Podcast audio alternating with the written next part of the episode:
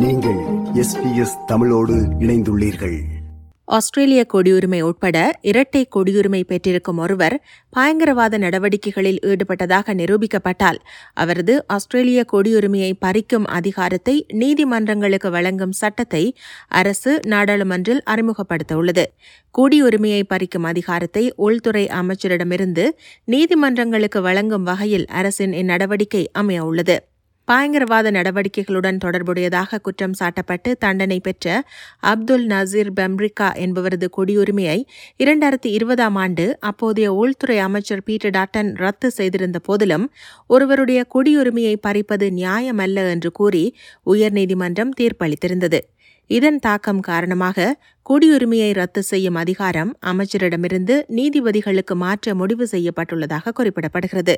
குற்றவாளிகளை தண்டிக்கக்கூடிய ஒரே அமைப்பு நீதிமன்றம் என்பதால் நீதிமன்றத்துக்கு அதிகாரம் அளிக்கும் சட்டம் விரைவில் கொண்டுவரப்படும் என உள்துறை அமைச்சர் கிளியா ஒனியில் தெரிவித்துள்ளார்.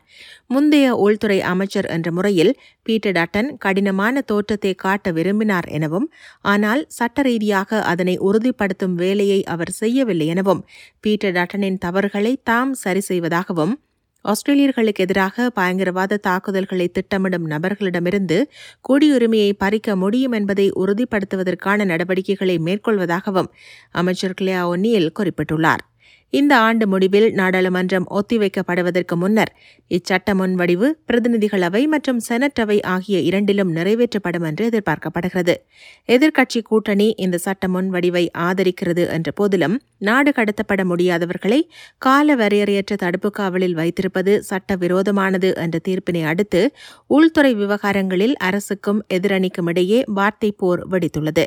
குறித்த தீர்ப்புக்கமைய குடிவரவு தடுப்பு காவலில் இருந்த பலர் விடுவிக்கப்பட்டுள்ளமை தொடர்பில் கடும் கண்டனங்களை வெளியிட்டுள்ள எதிர்க்கட்சித் தலைவர் பீட்டர் டாட்டன் சட்டம் மற்றும் ஒழுங்கு சம்பந்தப்பட்ட பிரச்சினைகளில் லேபர் அரசு அலட்சியமாக இருப்பதாக குற்றம் சாட்டியுள்ளமை குறிப்பிடத்தக்கது. விருப்பம் பகிர்வு கருத்து பதிவு. லைக் ஷேர் காமெண்ட் எஸ்பிஎஸ் தமிழின் ஃபேஸ்புக்